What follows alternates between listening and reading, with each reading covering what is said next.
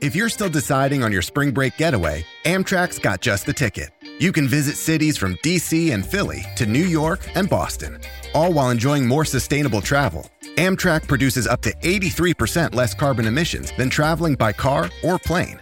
And did we mention the extra legroom and comfy seats? Book early and save at Amtrak.com. Click or tap the banner. Emissions comparisons vary depending on route and locomotive type.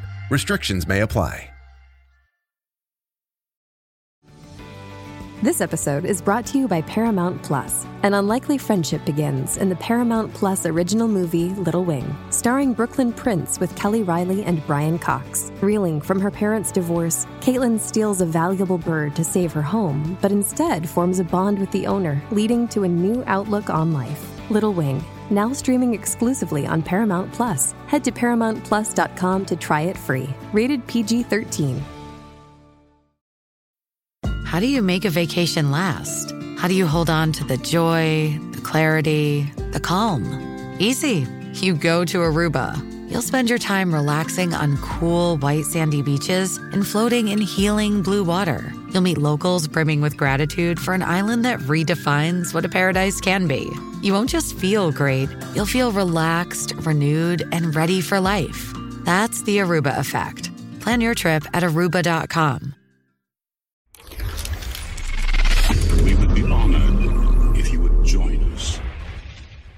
The defeated Mandalorian veterans of the Great Sith War, who had sided with the Sith Lords Ulic Qel-Droma and Exar Kun, returned to their homeworld of Mandalore and were disgusted with how inefficient they had been at exploiting their conquests. While they were masters at pillaging, plundering, and destroying when it came to holding on to the gains they had made, the infamous warriors had proved to be completely incompetent. Huge industrial complexes that had amassed during the war had simply remained inert and idle. While they had been too busy focusing on their next battle, instead of using those factories to produce more weapons and equipment to support their crusade. And as the war had continued, their numbers had only dwindled when they should have increased if they had recruited the millions of beings they had subjugated. Out of this self contempt rose a small group who blamed these weaknesses on their traditional nomadic lifestyle, an unorganized martial structure. Instead, this group decided to break from tradition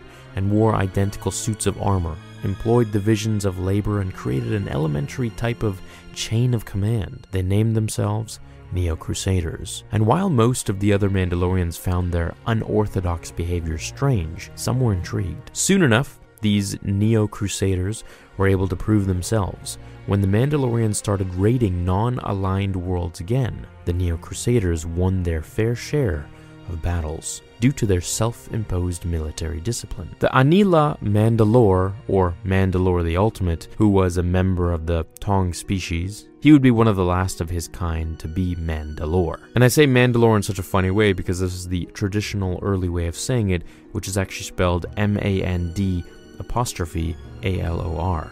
Now, Mandalore the Ultimate sought to revive his warriors from the humiliation of the war, and beyond that, to save the Mandalorian way of life from vanishing from the galaxy entirely.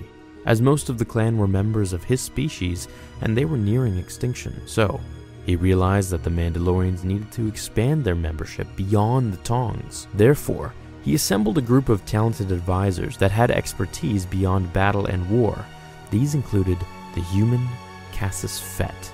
Yes, he is related to two more famous Fetts. Now, Cassus became Mandalore the Ultimate's aide de camp and principal strategist. Both Fett and the Mandalore took notice of the Neo Crusaders and decided to encourage the movement. Cassus readjusted the sect's organizational tactics for use in much grander and larger scale war campaigns, while the Ultimates swelled their ranks with warriors from countless worlds, such as Rodians, Twi'leks, Togorians, Kerestians, Mandalorian giants, and humans who made up the majority of the new recruits for the Neo Crusaders. Because of Mandalore, the Ultimate's new way of thinking, the term Mandalorian started to shift from signifying the Taung species to become a term that stood for a warrior culture that was defined by its devotion and idolization of honor and glory, instead of being tied to one particular species. The ideals of the Neo Crusaders and their more regimented structure and standardized armor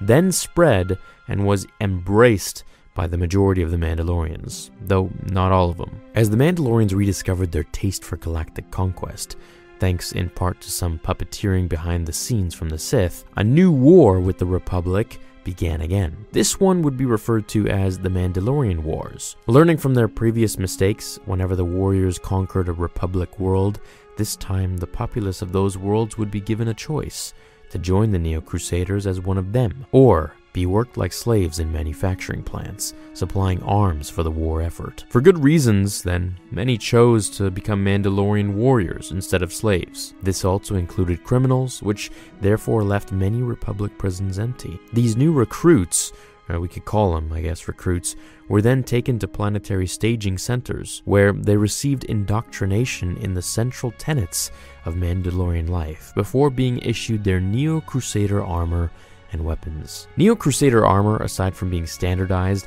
had a harder surface than the earlier Crusader armor of the Great Sith War, as they offered upgrades and protection with the use of Beskar iron a material which also incorporated stealth field generators to keep their warriors undetected from enemies. The armor was also color coordinated to correspond with the rank and position of the wearer. A new recruit and thus the lowest ranked member wore blue. Rally masters who functioned similar to sergeants had crimson color while field marshals wore suits in golden colors. Then there were Neo Crusader shock troopers, who were equipped with more hardened armor, for extensive extravehicular activity, which allowed these special varieties of Neo Crusaders to spend a full 24 hours in the vacuum of space without needing a recharge. Initially, the Neo Crusaders seemed unstoppable, bringing the Republic to the brink of defeat, until a rogue Jedi Knight named Revan and his apprentice Malak joined the war effort and marshaled the Republic forces to victory.